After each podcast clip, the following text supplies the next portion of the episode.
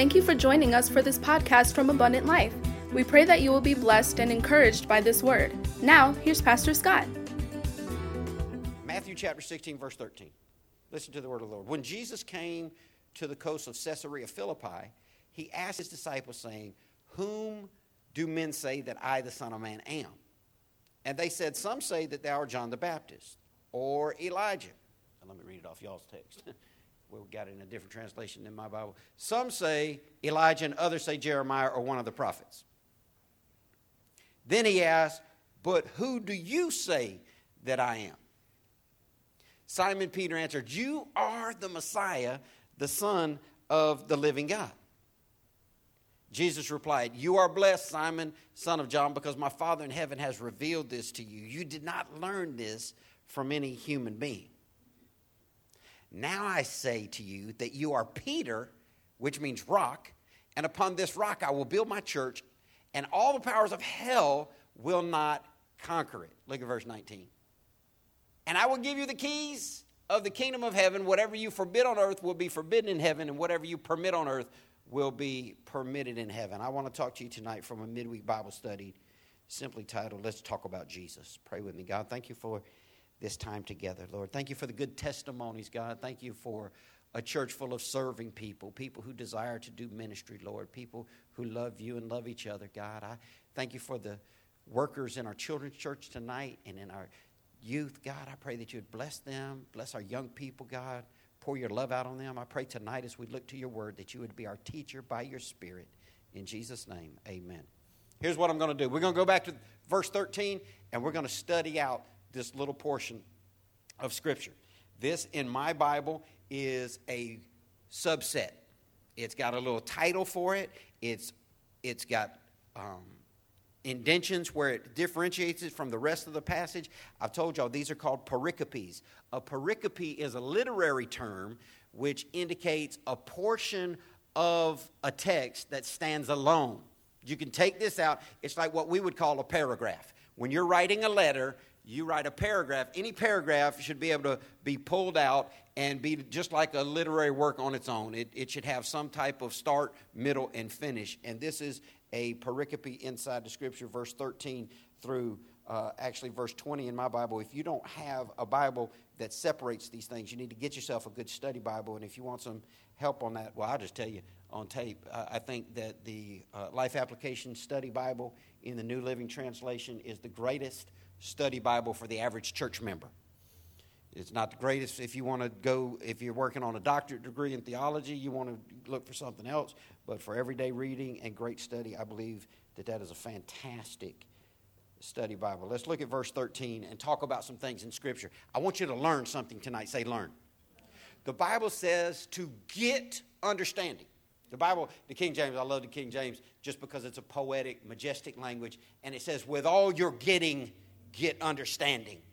And we're supposed to understand what we read. We're supposed to get knowledge. We're supposed to get wisdom. We're supposed to get understanding. We're supposed to be learning. That's what a disciple is someone who's dedicated their life to following the precepts, teachings, and life of another. So we got to learn about Jesus. In verse 13, it said, When Jesus came to the region of Caesarea Philippi, comma. Always want to pause on the punctuation. It's the only way you're going to learn. If you're going to study, you're going to have to learn how to pay attention to the punctuation.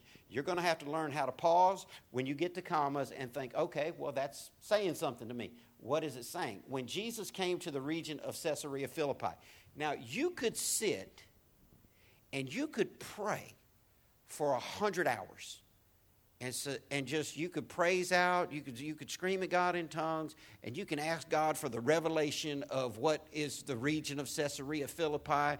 And god is not going to draw you a map on your wall. God is not going to bust off into your room. Some things you're going to have to either get someone who has studied this to teach you or you're going to have to look into different study materials.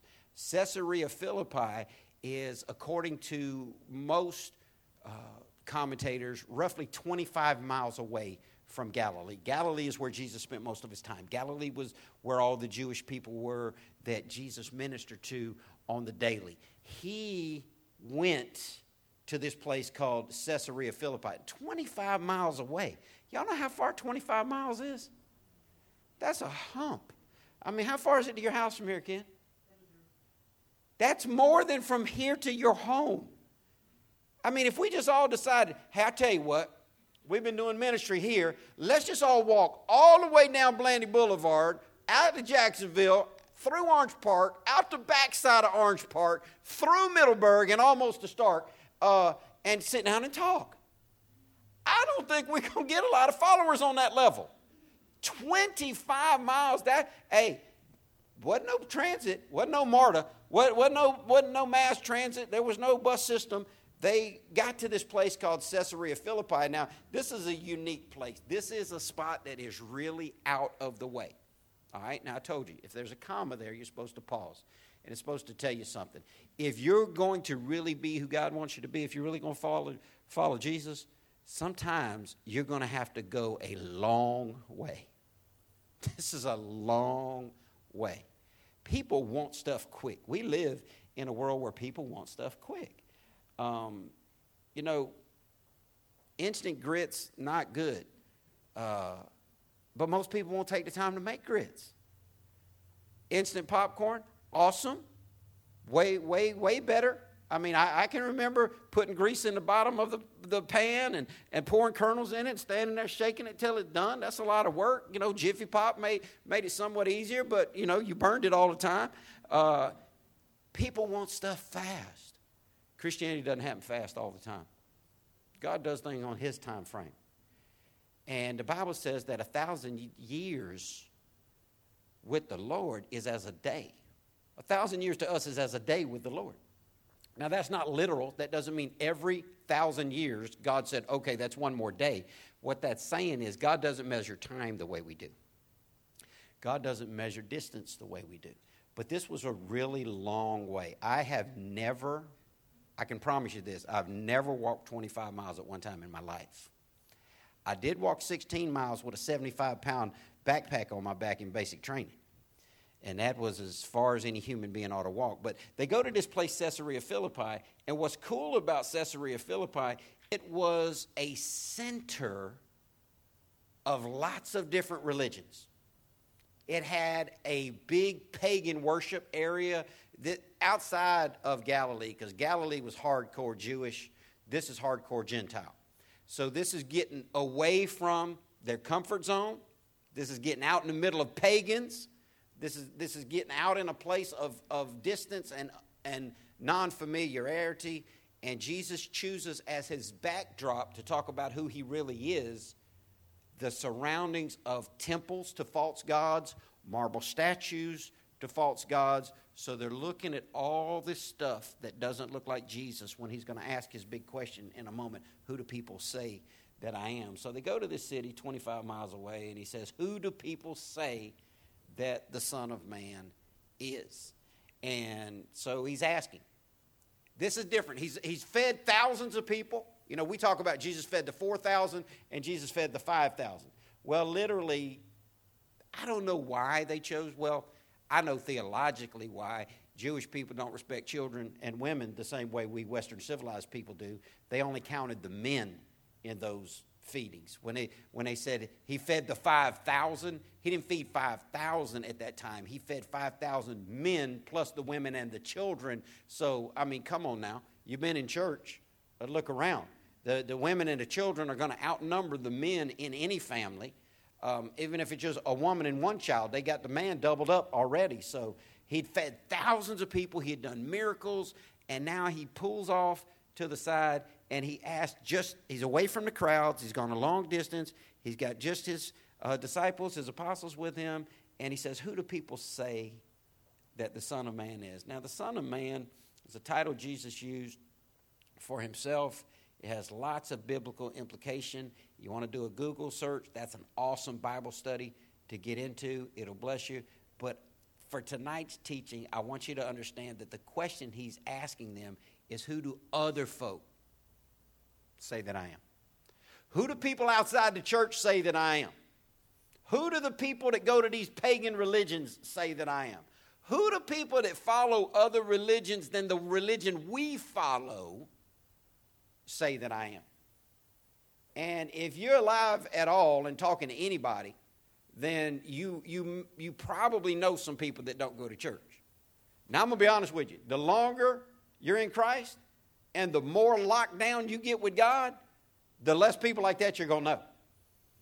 I mean, doesn't, doesn't feel, sometimes it feels like everybody I know is in church. Every, my whole life is, is, is, is in Galilee. Well, I'm like, okay, well, get out into Caesarea Philippi and, and see who, are, who do they call Jesus. You probably got some family members that aren't saved. You probably got some friends that aren't following God at the level that you're following God. It's important that you know who Jesus is because he's, he's not the same to them as he is to you. Jesus is looking around at all these statues, all these idols, all these big marble edifice temples, uh, constructed and erected to false gods, and Jesus is knowing in his mind, I'm the real God, and they're seeing all these other idols around here. Who, who do all these people say that I am? And in verse 14, the Bible says, and they said, Come. Some, somebody who's still awake and paying attention. Who's the they? Now, I told you before, usually in the Bible, when it says us, it's talking to Christians. Us and we, talking to Christians. They and them, talking to non Christians. There are exceptions. This is an exception. This they is not unsaved people. Who are the they? The disciples. He asked the disciples, Who do people say that I am? So the disciples said, Well, some say that you're John the Baptist. Oh, we're in the King James again? Some say you're John the Baptist. Some say Elijah. It says Elias there. It would say Elijah in a different verse.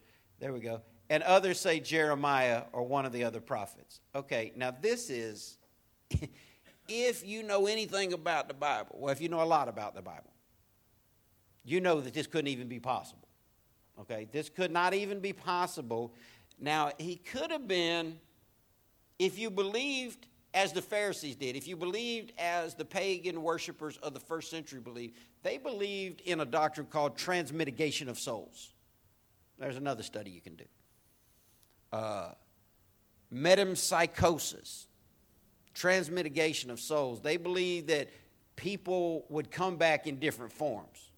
It's loosely what we call reincarnation, but it's not the same thing. It's the internal person coming back in a different way. It's, it's slightly different than reincarnation, but basically, what they're saying here is some people say you're Elijah, some people say you're John the Baptist, some people say you're Jeremiah. Well, the people of that day believed that you could come back your soul could inhabit another body in a, in, a, in a different time frame. Well, the problem was, even in their own doctrine, they didn't believe in transmitigation of souls of people who were alive at the same time. So, what's the moral of the story? False religions are stupid. That's the moral of the story. How could he be John the. Okay, if you believe in transmitigation of souls, if you believe in reincarnation, if you believe that somebody could come back in a different generation and inhabit the body of somebody else but still be the basic soul of the original person, then okay, maybe Elijah.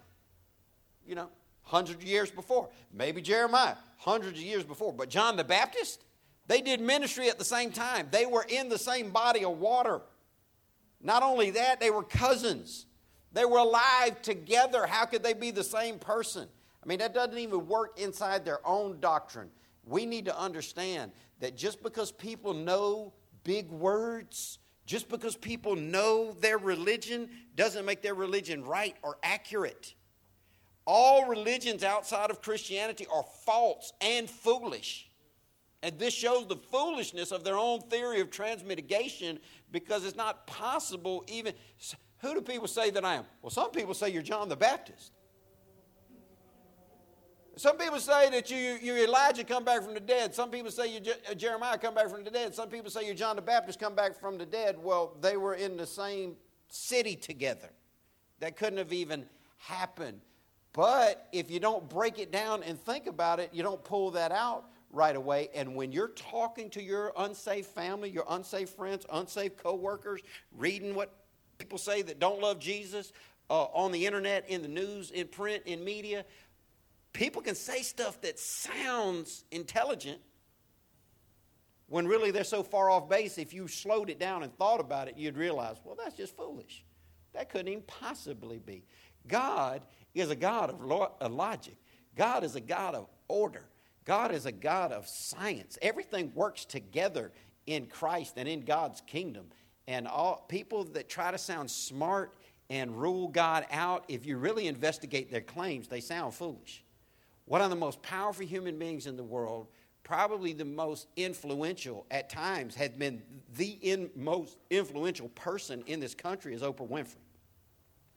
And, you know, Oprah, you know, it, it's said of Oprah, if, if Oprah looks at a book, it goes on the bestseller list. If Oprah mentions a product, you know, whoever has it gets rich. Well, Oprah says some really smart things and sounds really intelligent, really educated many times when she talks about spirituality because Oprah is an extremely spiritual person. Oprah has a guru. Oprah has people that are deeply spiritual connected to her that have written books and done worldwide seminars and she knows a lot of stuff about mysticism. But she don't know anything about Jesus. Google Oprah said Jesus is not the only way. Now, the most influential woman in our country is not Hillary Clinton. In my opinion, it's Oprah Winfrey. That's just me. You pick your favorite. You pick who you think can, is, is more influential than Oprah, and you, you do you. But Oprah said on her own show, it's not possible that Jesus is the only way to heaven. There couldn't only be one way to heaven. And to listen to Oprah talk or to listen to her guru talk, uh, they, they sound really intelligent until you start breaking down the things that they say. And once start people people start saying the wrong thing about Jesus, you need to click that dial off. Okay, now obviously these people don't know what they're talking about, um, even in their own religion. They've got their own religion bent. And the problem with discussing religion with false religionists, they study how to argue against Christians. Christians don't study how to argue against false religionists. Mormons, Jehovah Witness, they have classes where they're taught how to go out and debate with Christians. Churches don't put together classes saying, okay, now when you go talk to Mormons this week, here's the nine scriptures I want you to give to them that's going to trip them up. They're studying on how to make uh, the scripture look muddy to us so they look like they have the answer. Listen, only Christianity has the answer. And if you, so if you listen to them, that's why the Bible says don't entertain arguments with them. Don't get into discussions with people who, who want to argue with you about whether or not Jesus Christ is the only way. But if you really study what they have to say, their stuff is, is whack on premise. Now, if you just look like Mormons, I know a lot about the Mormon church, Church of Jesus Christ of Latter day Saints. My father was a Mormon. Um, I took a class on Mormonism in seminary, and I had a personal interest in it. So, a lot of times you take classes in college and you just blow through them. Sometimes, if you're passionate about it, you lock in and you learn a lot about it. Well, honestly, people that are involved in the LDS movement, Latter day Saints, they're some of the best people you ever meet in your whole life. These are the most morally upright. Some Muslims are some of the most morally upright people you're ever going to meet. Don't drink, don't smoke, don't cuss. I mean, Mormons don't drink Coke, sweet tea, or unsweet tea. Um, they are mandated by their church to give 10% of their income and save 10% of their income. They're mandated by their church to have Bible study night in their home one night a week where they can't watch uh, anything else. They can't have anybody. It's, it's, family night and they have to sit down and study their doctrines together. I mean, these are some really con- committed, connected people. And if you look at them on the surf, surface, you can say, wow, they, they're together. But if you start to examine the claims that they have, uh, here, here's one for you. The Mormon church was started by a man named Joseph Smith who died with a gun in his hand trying to break out of prison. And they call him a martyr. Newsflash martyrs don't die with guns in their hands, breaking out of prison with their brother. Uh, here's, here, here's another one that, that you know, because on the surface, sounds real good. And they run the commercials where everybody's loving each other and they want to give you a copy of the King James Version Bible and they want to say, We believe just like you. Same commercials Muslims want to run on you. A Muslim American, just like you. Well, it sounds good and warm and fuzzy until you start looking at their claims. Here, here's a Latter day Saint claim. Um, when you die in the next life, if you've been good enough, you will be a God over your own planet, and your firstborn child gets to die for all the inhabitants of your planet, and they get to pray to you. Okay, I don't even want a system like that. Okay, that's so shocking and so ridiculous and so far fetched. I mean, on the surface, they're the cleanest living people in the world. But you start believing that your firstborn child is going to die for the sins of somebody else, you obviously have stepped into delusionville. Okay, there's a delusion spirit outside of Christianity. Anybody talking about spirituality, anybody talking about religion outside of this book is walking in a delusion spirit. Because this is the truth and everything else Jesus said is a lie. Okay?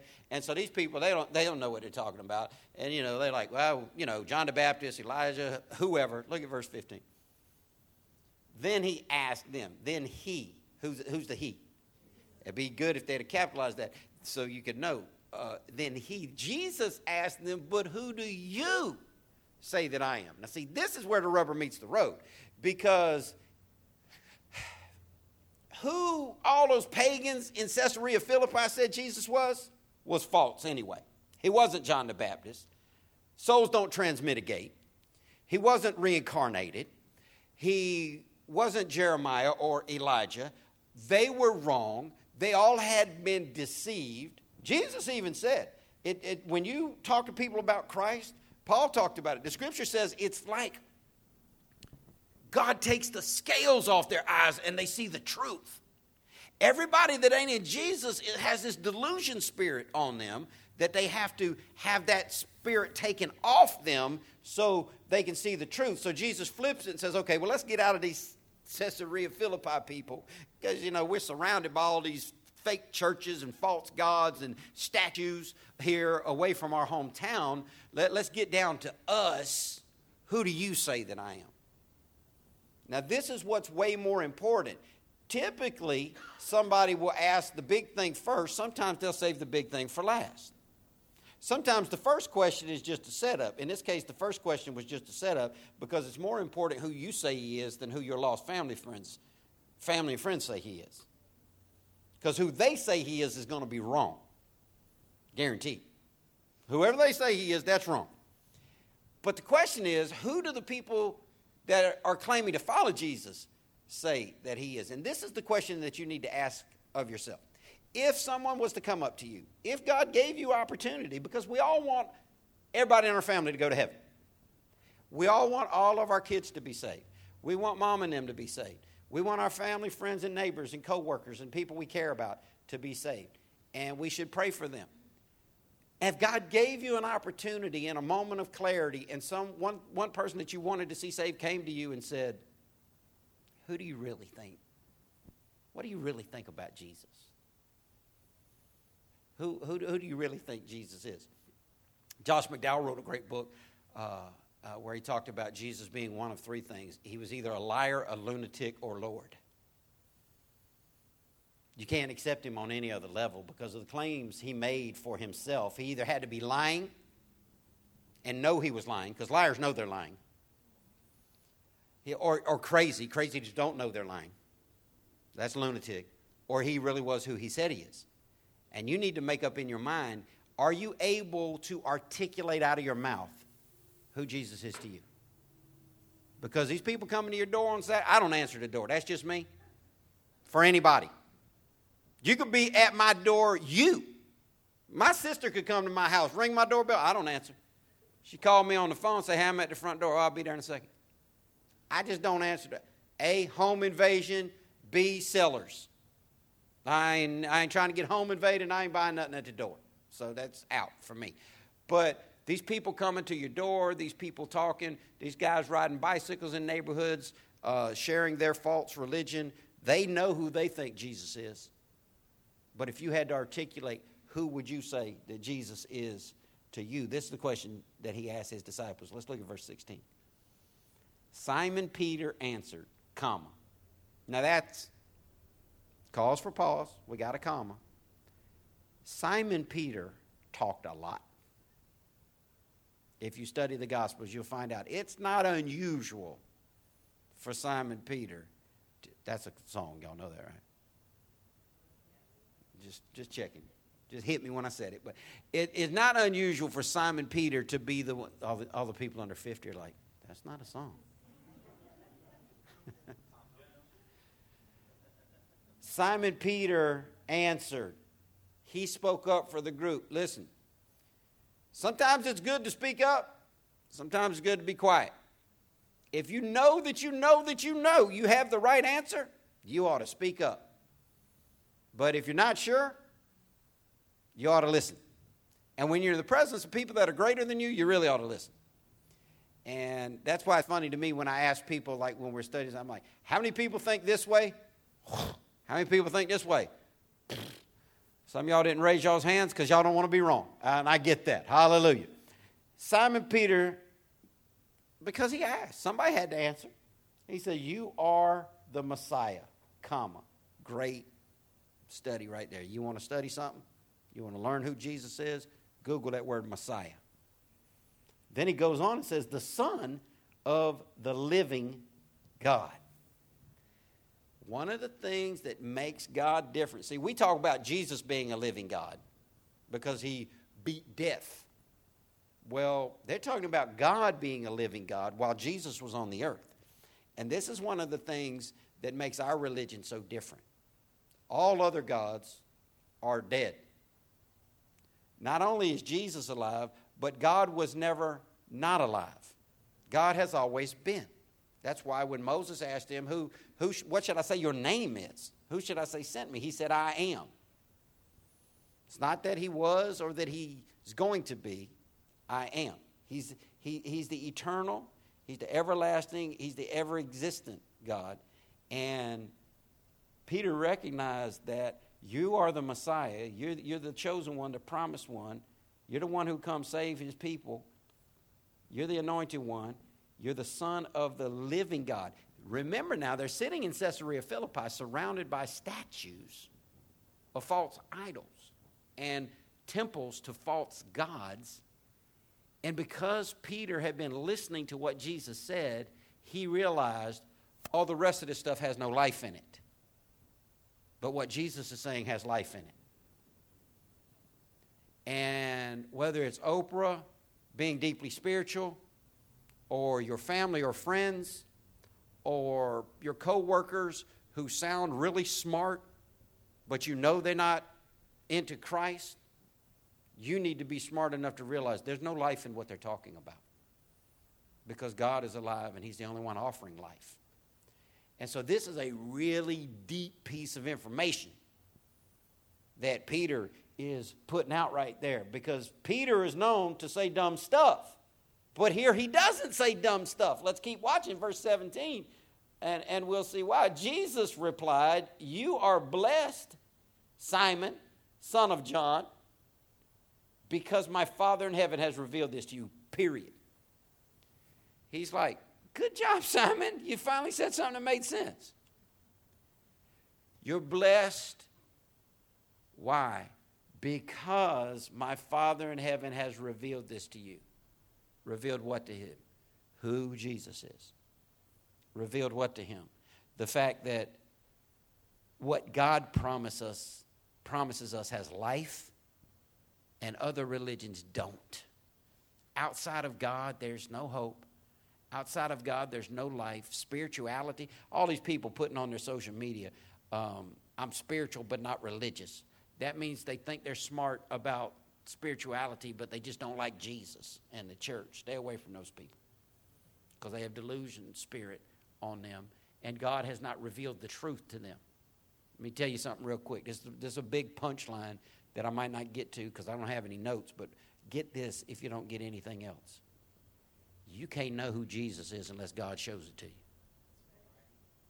The Bible says no one can come to God unless the Father draws them. That's why when I hear people say, smartest thing I ever did was give my heart to the Lord. That had nothing to do with you. That was not predicated on your intelligence. That was God drew you. The Bible says no one can come to the Lord except the Father draws them, except the Spirit leads them. God has to open your eyes for you to believe the truth. You just, we don't believe the truth because we're smarter than our family. You have unsaved family members, you don't believe the truth because you research. People like, I stu-. You ever hear somebody say, Well, I study all world religions, deluded spirit, don't listen to them. They think they're smart and they don't have life inside them, okay? The People want to study all these different world religions and, and then try to figure out the truth. You can't figure out this truth without God giving it to you. That's why Jesus said, You don't even understand this, Simon, but you're so blessed because what you just said is true. You didn't figure that out on your own, you didn't learn that from anybody. God has to show you this stuff. He goes on to say, after he said, My Father in heaven revealed this to you, you did not learn this from any human being. Jesus isn't saying that I'm superhuman and I taught it to you. He said the Father revealed this to you. There ought to be such a humility in Christianity because we didn't get this on our own. Jesus said, You didn't choose me, I chose you. It's like Victor was talking about, one of his friends passed away, but he's here. There ought to be a humility associated with that that I sense. There ought, there ought to be a recognition that God has me. Other, others perish, but I'm here. Others aren't alive, but I'm here. Others are. I tell my kids all the time, you need to be thankful God let you believe in Jesus. Because you could be believing just as hard in Allah right now as you're believing in Jesus right now. And you don't need to be angry with Muslims. You don't need to be angry with, with, with unsaved people. You need to pray and ask for God to have mercy on them and open their eyes so they can see the truth.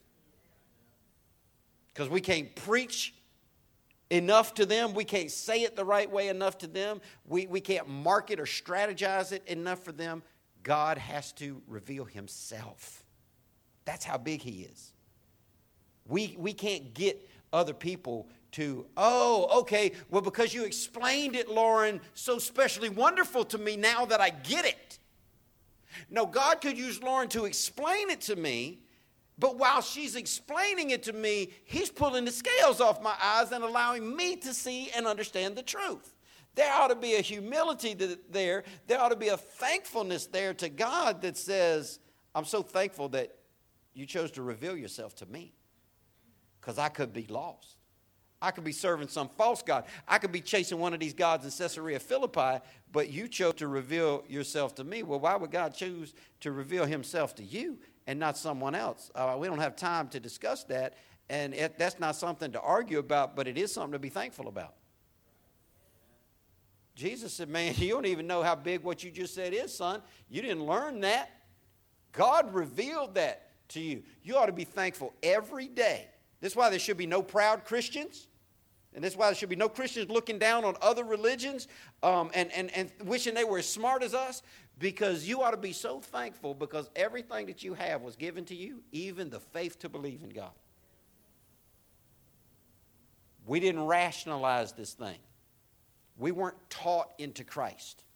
I like how we used to say it in the old church you, you can't join in, you got to be born in. God has to do something supernatural for you to get this. Look at verse 18. Now I say to you that you're Peter, which means rock. Anybody remember what his real name is? Simon. Simon's his name.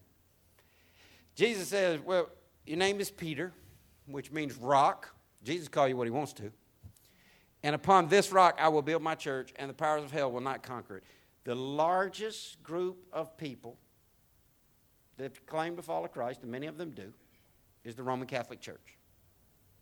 Largest Christian denomination in the world. People think that there's a Baptist church on every corner. People think that Baptists are, are just everywhere.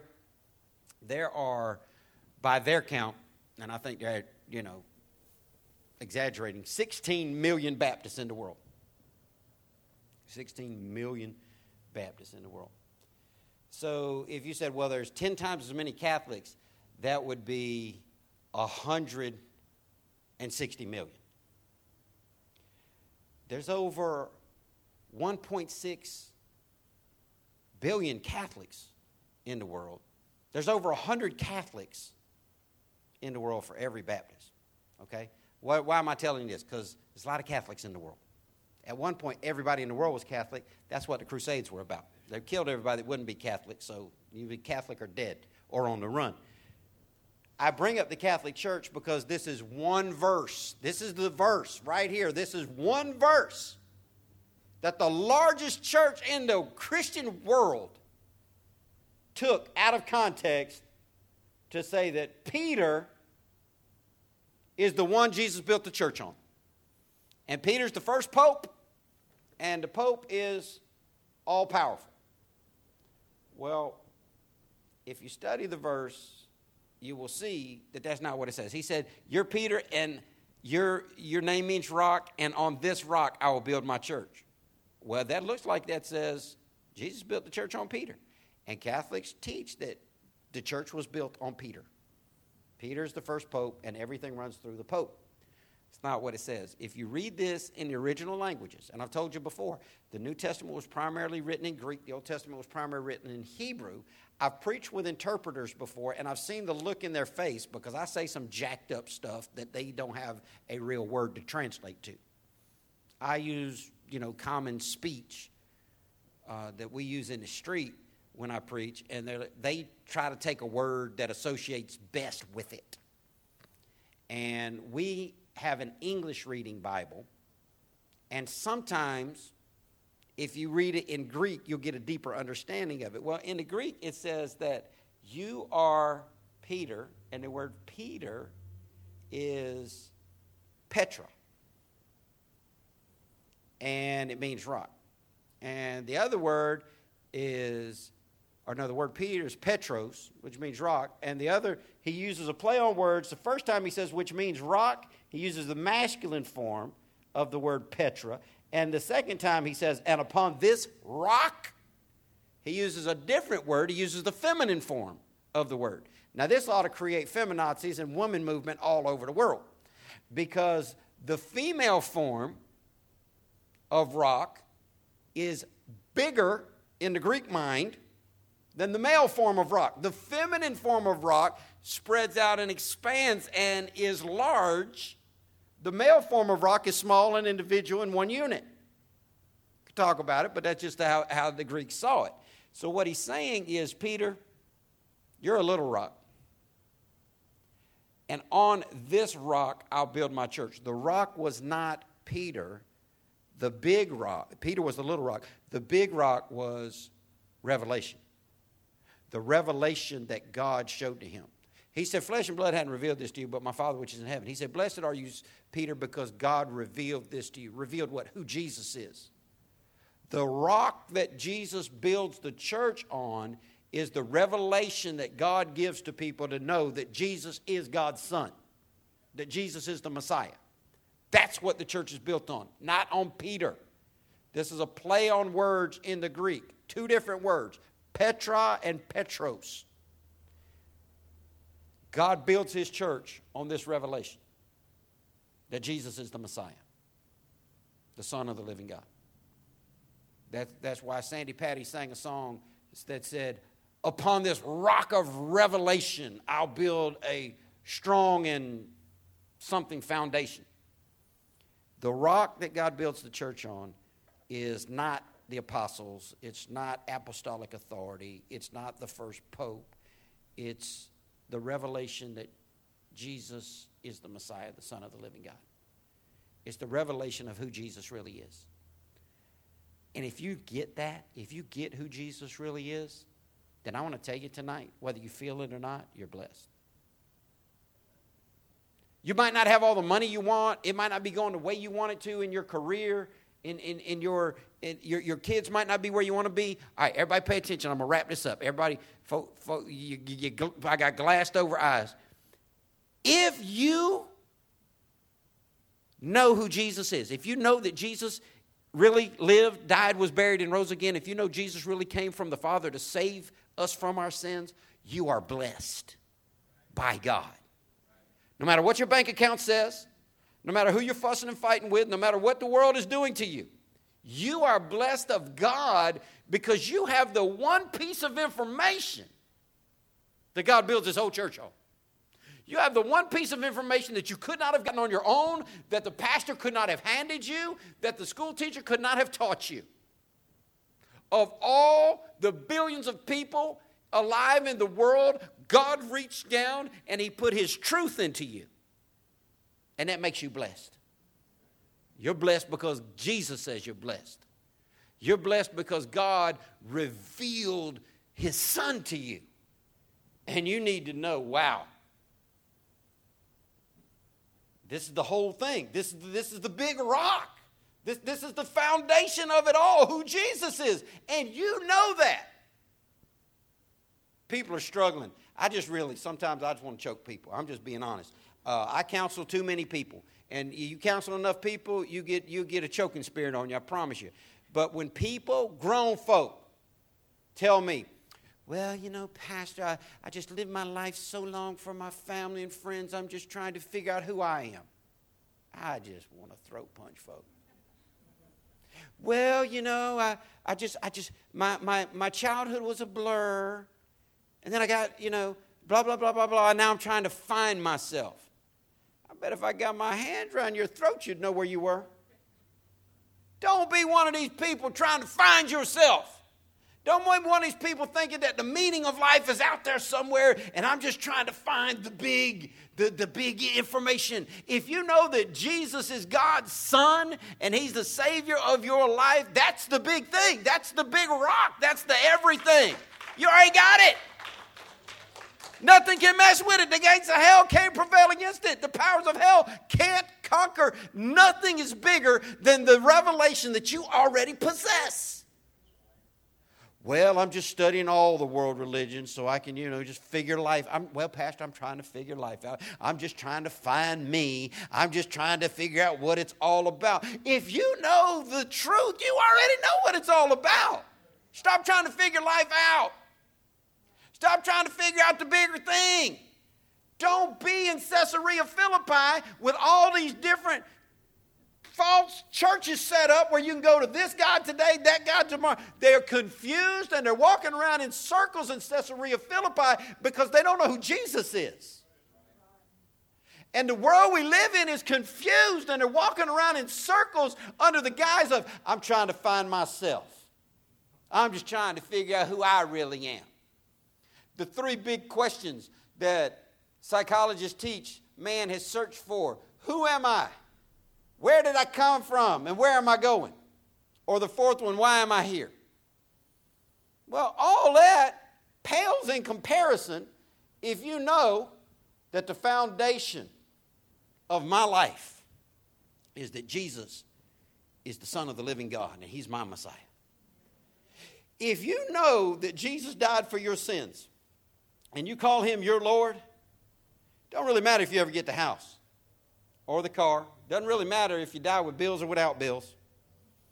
Because the big rock, the big piece of information, is what God reveals to us about His Son.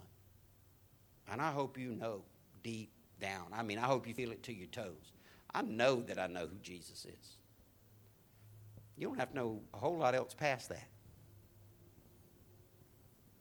If you're saved and you know it, you can hold on. On, Florida State fans, itching in their chair Monday night. They were. Halftime, freaking out, get, getting beat down. Scored a touchdown to make it closer the, at the end of the first half. But some of them were a little nervous. Why? Because they went into halftime and the other team was winning. A lot of times in life, it looks like the other team is winning. Florida State came back in the second half and won. So if you already know that before you watch the game and you're a Florida State fan, you wouldn't be as nervous at halftime as people who are watching it live. If your team is trailing at the half, you've got that fear. Maybe they're going to lose. If your child is trailing right now and you love your child, you, you could have some fear maybe my child ain't going to make it in life. If you're trailing right now, if the score is against you, if the odds are stacked against you, but you know that at the end of it all, heaven is your home, and God will open his arms to you and receive you. Doesn't really matter what the halftime score is. Doesn't really matter what the third quarter score is. Doesn't matter what the fourth quarter score is. In God, You could be down by 117 points with two seconds to go and still win. Because the Bible says with God all things are possible. And God don't measure time like other people measure time. I've had people say, well, Pastor, after all my marriage, my children, my finances have been through, I just don't see a way up or a way out at this point. See what you say you see. You see the big rock, the revelation that Jesus Christ is Messiah. He's the anointed, chosen one of God, the Savior of the world. Everything else falls in place behind that. That ought to take the stress off you. That ought to take the stress off. Well, what about my children? Just like He revealed it to you. That's what the Bible means when it says, believe in the Lord Jesus and that, uh, believe and be baptized. Believe in the Lord Jesus and be baptized, thou shalt be saved, and your house. People say, Well, I believe in Jesus. My kids are going to believe in Jesus too. There's a promise that the very same way you got saved is how your kids can get saved. The same God that revealed the truth to you can reveal the truth to your children. The same God that revealed the truth to you can reveal the truth to your spouse. The same God that revealed the truth to you can reveal the truth to the people you care about. So stop worrying about who in your family ain't where they need to be yet. And start thanking God for letting you know the big truth. You know who Jesus is. And you got to pray that God would reveal to other people who Jesus is. See, that's what the world needs. The world needs to know who Jesus is. Sure, we need more, more people feeding the hungry. Sure, we need more people helping out. Sure, we need more uh, people getting involved in social injustice. Sure, we need more people getting behind worthy causes that bring equality in, in a country that claims to uh, be all equal. Sure, we need all that. But the foundation is that Jesus is the Messiah. And if we can't all get on the same foundation, you're trying to build, but you're not building on the foundation, your stuff's not even going to stand. We got to all be building together on the same foundation, the same big rock. And the big rock is not what the Catholic Church says it is. It's not apostolic authority. It's not papal authority, and it's not Peter. The big rock is the revelation that the Father gives to those who seek. He shows them who Jesus is. I think if I asked most people in the room tonight, you'd say that you believe that Jesus is the Messiah, the Son of the living God, that God has already shown you that. Well, then you need to be more thankful because you know what the big rock is. Maybe you don't know every verse in the Bible. No one does. Maybe you don't have the answers to all the problems you're facing this week. Most people don't. Maybe you're, you know, 30, 40, 50, 60, 70 years old, and you don't even know what, I mean, what you going to be when you grow up, Ken? He's never going to grow up. Ken's senior adult in the room right now. Do you realize, if you ask anybody, most people are still thinking in their mind, I'm 53 years old. Most people, even in my age, they're still trying to figure out what they're going to be when they grow up. Don't get caught up in all that. Make your morning, noon, and night confession. God, thank you for letting me know the big thing. Thank you for revealing truth to me. I am truly moved to my feet. I am so thankful that I did not find myself believing in some cult and giving my whole life to it. It burdens me. It burdens me that some of these people in, in, in these false religions, they serve their religion harder than we serve ours. They sacrifice more, they dedicate more, they get up and go more, they give more. And none of it's going to add up to anything for them because they're not on the big rock. And when a storm comes, everything that's not on the rock gets knocked down. So I want you to be thankful that God chose to reveal the truth to you. And I want you to realize that your faith is not a byproduct of your intelligence, it's not a byproduct of anything good that you did. Because the Bible says there are none good, no, not one. The Bible says, For by grace are you saved through faith, and that not of yourself is a gift of God, not of works, lest any man should boast. We don't have anything to boast about as Christians. Everything we have, including the faith that we have, God gave us. And we need to be thanking God for giving us that faith, and we need to be asking God to give that faith to others. Because the world needs to have the answer to this big question Who is Jesus? Because that's the big rock. Let's pray. God, thank you for revelation. Thank you for the truth, God. Thank you for the recorded truth you've given us to read in your Bible. Lord, I pray as we study the Gospel of Matthew this month that you would speak to our hearts, give us fresh wisdom, God. Speak to us from the other side. Teach us what you would have us to know. Thank you, God, for revealing the big rock to us. Thank you for setting us on a firm foundation. Lord, I pray, God, that we would be thankful that you chose to allow us to know that Jesus is the Messiah. I pray that we'll be humble, God, in our knowledge that only because you cho- chose to reveal this to us do we even know who you are. We didn't learn it, we weren't taught it, God. You opened our eyes to who you are, and you put faith inside of us. Thank you for your word. Thank you for your spirit, God. I pray, Lord, that you would help us to walk in humility and thanksgiving in Jesus' name, amen.